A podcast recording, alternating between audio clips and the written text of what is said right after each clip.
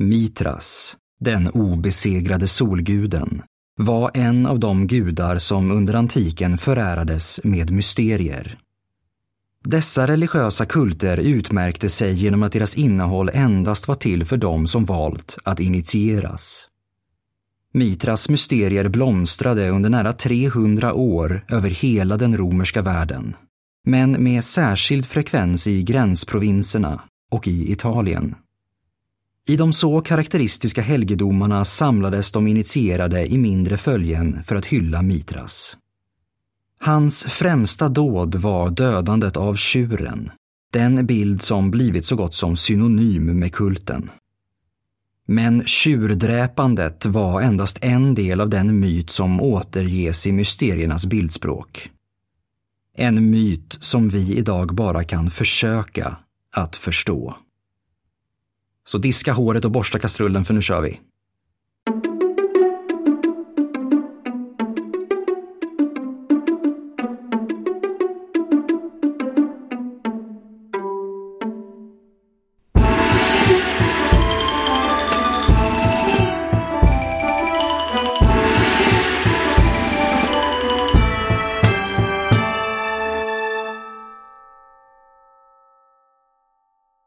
Hej och välkomna till Podius Castus, en podd om antiken. Jag heter Adam och detta minisnitt kommer att handla om Mithrasmyten. Detta minisnitt fungerar som en sorts kompanjon till vårt tidigare avsnitt om Mithras mysterier. Det rekommenderas därför att lyssna på det avsnittet först, innan ni tar er itu med det som nu följer. Myten om Mithras omnämns nästan inte alls i någon skriftlig källa, och om någonting nämns är det nästan alltid själva tjurdräpandet, det som vi redan har hundratals exempel på från de många helgedomarna. För att kunna förstå resten av myten behöver vi alltså förlita oss på det ikonografiska källmaterialet. Vårt fokus här är de för mysterierna så viktiga kultrelieferna.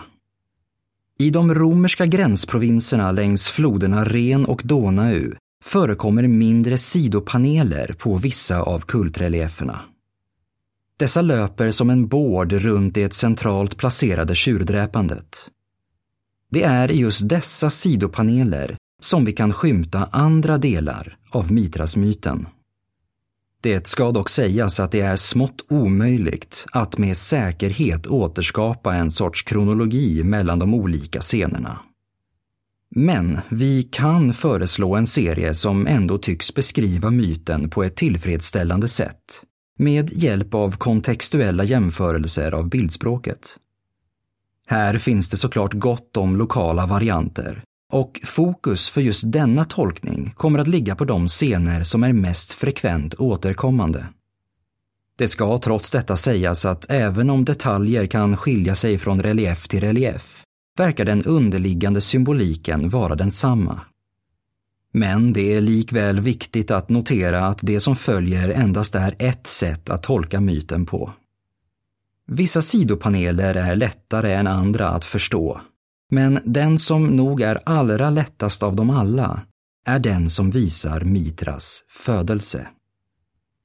I flera inskrifter benämns Mithras som född ur stenen, något som också speglas i det arkeologiska källmaterialet.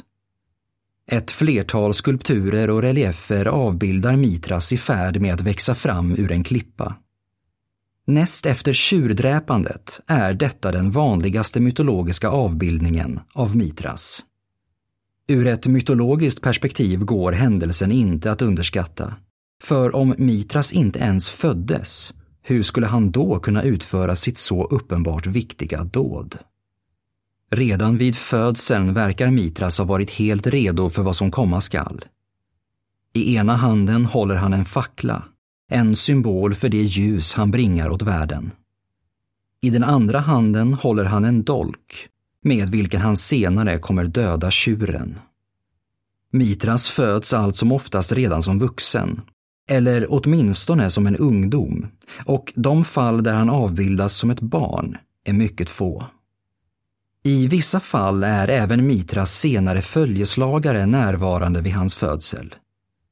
ormen, hunden och korpen, som alla vanligtvis förekommer vid tjurdräpandet, blir ibland även vittnen till Mithras födsel. Detsamma gäller de två fackelbärarna, Kautes och Kautopates. Vi kommer få anledning att återkomma till samtliga av dessa. Likt så många andra antika mytologiska berättelser verkar inte myten om Mithras ha inletts med gudens främsta dåd. Hans första prestation var istället det så kallade vattenmiraklet. Denna scen, som kan återfinnas i kultreliefernas sidopaneler, avbildar Mithras siktandes med en pilbåge mot en klippa. När han sedan träffar klippan med den avlossade pilen strömmar vatten fram ur stenen. Framför klippan sitter en person på knä och inväntar det kommande vattnet.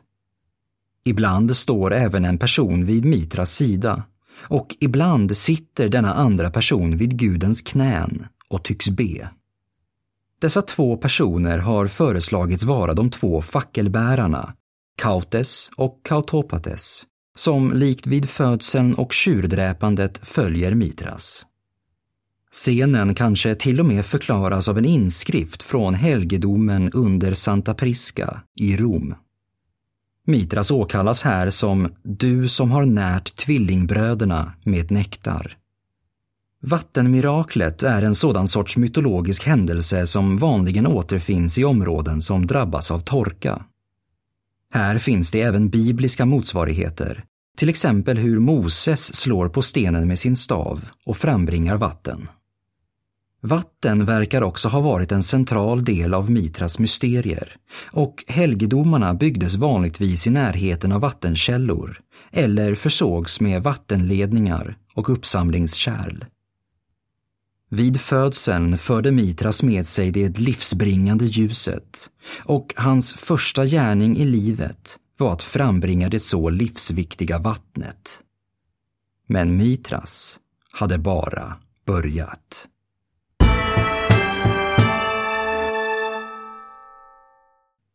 Dödandet av tjuren, Mithras främsta dåd, inleddes med en jakt och en kamp.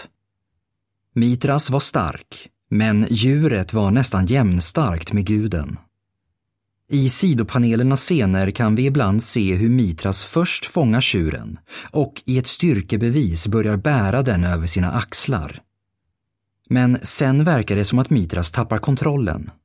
Kanske underskattade han tjurens vilja att leva, eller så infann sig ett ögonblick av högmod.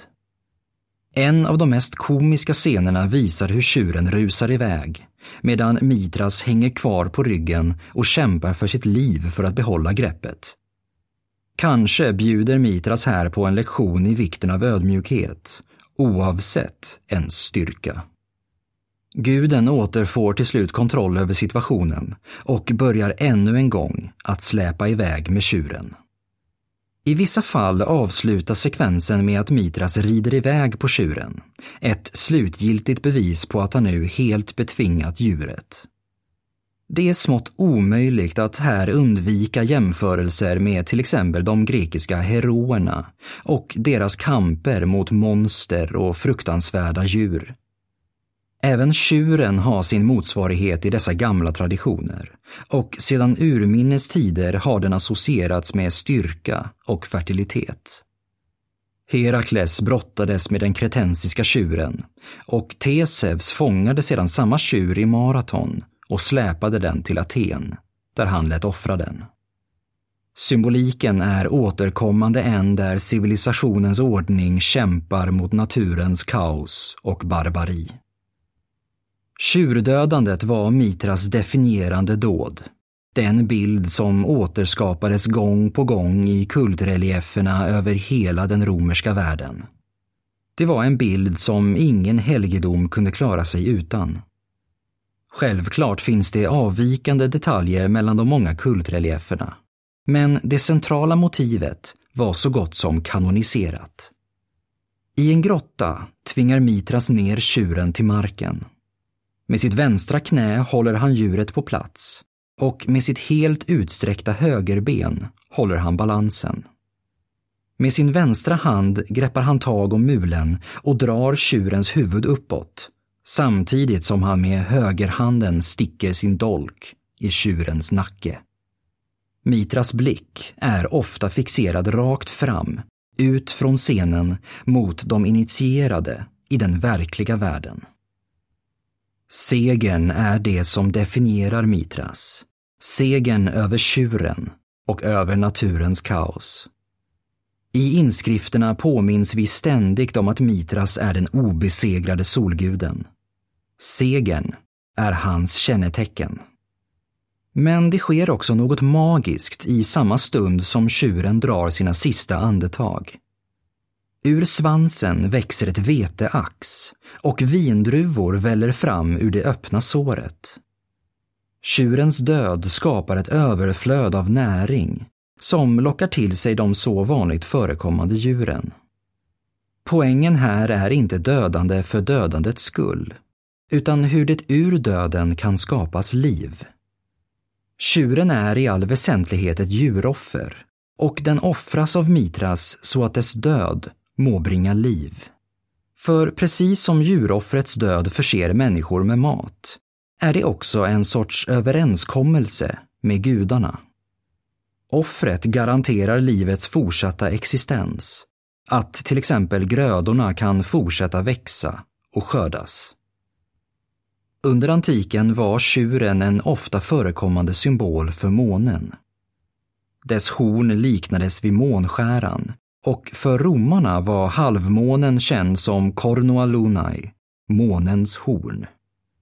I tjurdräparscenen förekommer ofta Luna, mångudinnan, uppe till höger, bärandes sin karaktäristiska månskära på huvudet.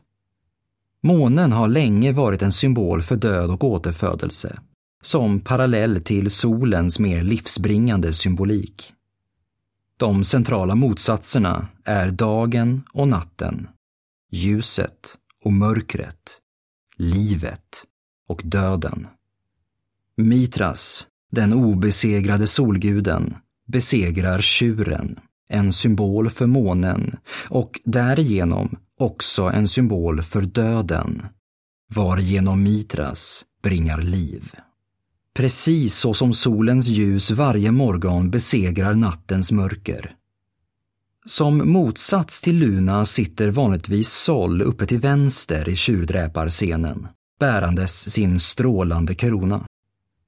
Ibland är det honom som Mithras tittar på medan han utför sitt dåd. Mithras besegrar och offrar tjuren, månen, mörkret, döden, åt solen och för livet. Ibland står Sol och Luna i sina vagnar, Sol färdandes uppåt med sina hästar och Luna färdandes neråt med sina oxar. Solen stiger och månen sjunker. Dagen, ljuset, livet har segrat.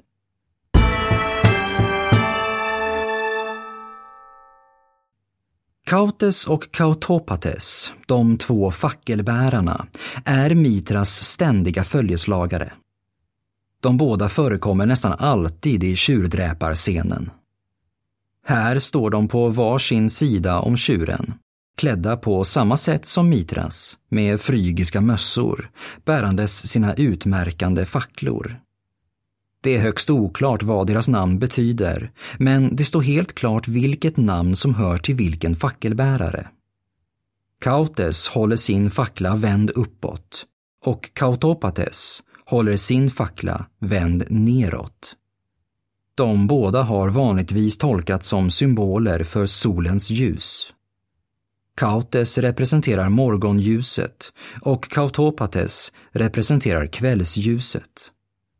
Med Mithras, som dagsljuset emellan dem, blir samlingen av solens kardinalpunkter komplett. Denna sorts uppdelning av solen förekom även på andra håll i den antika världen. I Egypten var skarabéguden Khepri morgonsolen, Ra middagssolen och Atum kvällssolen. Fackelbärarnas position i tjurdräparscenen kan variera, Och det finns alltså ingen regel som säger att till exempel Kautes alltid står till vänster. Tolkningen av dem är alltså flytande och kan även innefatta samma sorts motsatser som i fallet med Sol och Luna. När Kautes står under Sol är han morgonljuset, medan Kautopates under Luna är kvällsljuset. När de båda byter plats ligger fokus istället på liv och död, där Kautes under Luna blir det liv som kommer ur tjurens, månens, död. Medan fackelbärarna är relativt enkla att förstå gäller raka motsatsen när det kommer till de djur som medföljer Mithras i tjurdräparscenen. De fyra som oftast förekommer, även om alla inte behöver vara närvarande samtidigt, är korpen, hunden, ormen och skorpionen. Korpen är i grekisk-romersk mytologi en budbärare, framförallt Apollons budbärare. Som regel är korpen positionerad till vänster i scenen, mellan Mithras och Sol. Den kan alltså tolkas som kontakten mellan de båda vid tjurdräpandet. Som vi minns har ju även korpen en dedikerad grad inom mysteriernas hierarki, den första i ordningen. De övriga tre, hunden, ormen och skorpionen, har som gemensamt att de alla verkar dras till den döende tjuren, kanske för att ta del av offrets livsbringande kraft. Hunden och ormen dras till det öppna såret vid nacken, där blod och vindruvor väller fram, medan skorpionen går mot tjurens testiklar. Inom grekisk-romersk mytologi är ormen en frekvent förekommande symbol för de jordiska aspekterna. Den kan alltså tolkas som en sorts allegori för hur livskraften når jorden, ur vilken det sedan kan växa och skördas grödor. Vidare har både hunden och skorpionen mytologiska kopplingar till jakt. Jakthunden kräver kanske ingen djupare förklaring, men skorpionen sändes faktiskt av gudarna för att döda jägaren Orion, som hotat att dräpa alla jordens levande varelser. Därtill kunde skorpionen agera beskyddare, taget på de sköldar med skorpionmotiv som går att se på grekiska vaser. Samtidigt kunde skorpionen också ses som en mer aggressiv kraft, som i exemplet med ett av den romerska arméns projektilvapen, kallat Scorpio. Att skorpionen just går efter tjurens testiklar går att förklara genom tjurens starka association med fertilitet. Mithras och Sol har en till synes ganska så komplex relation, samtidigt som den inte alls är särskilt komplex. I inskrift efter inskrift benämns Mithras som den obesegrade solguden, Sol Invictus. Mithras är Sol, men samtidigt kan vi se de båda sitta bredvid varandra i helgedomarnas reliefer. Det finns fyra särskilda scener där Mithras och Sol interagerar med varandra, om vi bortser från de kultreliefer där Mithras tittar direkt på Sol vid tjurdräpandet. Dessa fyra scener, som går att se bland sidopanelerna, förefaller äga rum efter tjurdräpandet i kronologin. Den första av dessa scener är också den mest svårtydda. Den har kallats solens vördnad och har ibland tolkats visa Sol som knäböjer inför Mithras. Möjligtvis skänker han tjurdräparen sin tacksamhet. Dagen är ju räddad, och med den solens ljus. Det svårtolkade är att det verkar ske något sorts utbyte dem emellan. Ibland tycks Mithras vara i färd med att ge Sol en frygisk mössa, och ibland verkar det som att Mithras sträcker ut sin hand mot solens krona. Det går alltså inte att med säkerhet se exakt vad som händer. Oavsett är det en scen som har intressanta paralleller till den serie fresker från helgedomen i Capua Vetere, som har tolkats visa en initiationsritual där en person knäböjer inför en annan. Har initieringen en mytologisk förankring? Blir Sol till och med initierad i Mithras mysterier? Den andra scenen visar Sol och Mithras som står och skakar hand. Det är ett tecken som i sin grekisk-romerska kontext dels visar på en nära vänskap och dels fungerar som symbol för en överenskommelse. Precis som de initierade, som kallade sig själva för syndexioi, de som förenats genom handslaget, förenas nu också Sol och Mithras genom just ett handslag. Den tredje scenen är den scen med Sol och Mithras som oftast återskapades. Den visar hur de båda sitter ovanpå den dödade tjurens skinn och avnjuter en festmåltid. Rent symboliskt tar de del av det överflöd som skapats genom Mithras seger, samtidigt som de skänker en mytologisk koppling åt mysteriernas rituella måltid. Om det inte redan var tydligt nog är det i denna sekvens av scener oerhört lockande att se en sorts parallell till själva mysteriekulten. Sol knäböjer inför Mithras och blir möjligen initierad i hans mysterier. Sol och Mithras skakar sedan hand och blir syndexioi, förenade genom ett handslag. Slutligen sitter de ner och firar Mithras seger med en festmåltid. Den fjärde och sista scenen, som för övrigt också verkar vara hela det mytologiska narrativets sista scen, visar Sol och Mithras som tillsammans stiger mot himlen i solens vagn. Kanske är det just här som förhållandet mellan Mithras och Sol blir glasklart. Kanske blir Mithras och Sol en och samma i just detta ögonblick. Som belöning för sin gärning på jorden lyfts Mithras upp till himlavalvet, tillsammans med den som han tycks ha tjänat genom sitt offer av tjuren. Och kanske är det just detta sista som är mysteriernas främsta lektion, vilket också skänker en förklaring till varför de var attraktiva just för dem, soldater och slavar, som var helt underkastade en absolut auktoritet. Tjäna troget och få din belöning. Oavsett blir resultatet av myten detsamma. Mithras, han som föddes ur stenen, närde de båda tvillingarna och dräpte tjuren, skulle för alltid förbli den obesegrade solguden.